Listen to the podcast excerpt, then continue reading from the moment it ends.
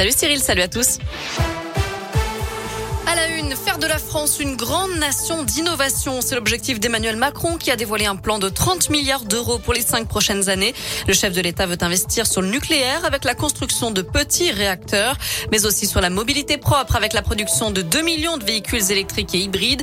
Emmanuel Macron souhaite réduire de 35% les gaz à effet de serre entre 2015 et 2030. Un accident dramatique ce matin au Pays Basque. Trois personnes sont mortes fauchées par un train près de la gare de Saint-Jean-de-Luz. Une quatrième a été grièvement blessée. Son pronostic vital est engagé. D'après la SNCF, ces quatre personnes étaient allongées sur les voies lorsqu'un TER en provenance d'Andaï est passé. Parmi les victimes, deux seraient des migrants algériens.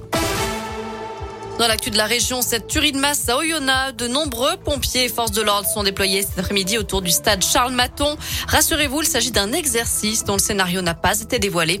Objectif, tester le dispositif d'alerte et la coordination des forces de l'ordre et de secours en cas d'attentat. Autre exercice militaire cette fois à Vulcania aujourd'hui. Pas de panique si vous voyez des soldats et des véhicules de l'armée cet après-midi autour du parc Puy-d'Aumois ou si vous entendez des sirènes ou autres bruits suspects. Il s'agit là aussi d'un entraînement. À la page des faits divers, un motard grièvement blessé ce matin à Saint-Alban-du-Rhône, en limite de la Loire et de l'Isère. Il a percuté une voiture à la sortie du pont de Chavanais.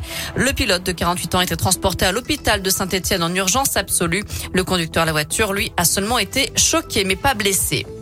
Cinq gendarmes récompensés pour leur acte de bravoure dans l'Ain. Le 18 juillet dernier, un habitant de Pérouge avait tiré plusieurs coups de feu sur son ancienne compagne et son nouveau compagnon avant de prendre la fuite à bord d'une voiture volée. Il s'était ensuite retranché dans sa maison de Bressol avant que les gendarmes ne l'interpellent quelques heures plus tard. À retenir aussi cette saisie record dans la métropole de Lyon. Les policiers de Villeurbanne ont mis la main sur 4 tonnes de protoxyde d'azote qu'on appelle aussi gaz hilarant qui peut s'avérer particulièrement dangereux. Plusieurs personnes ont été interpellées. Une enquête est ouverte. Les suspects été identifiés puisqu'ils trafiquaient sur Snapchat. Plus que quelques heures pour tenter votre chance. 220 millions d'euros sont mis en jeu ce soir à l'euro million. C'est du jamais vu.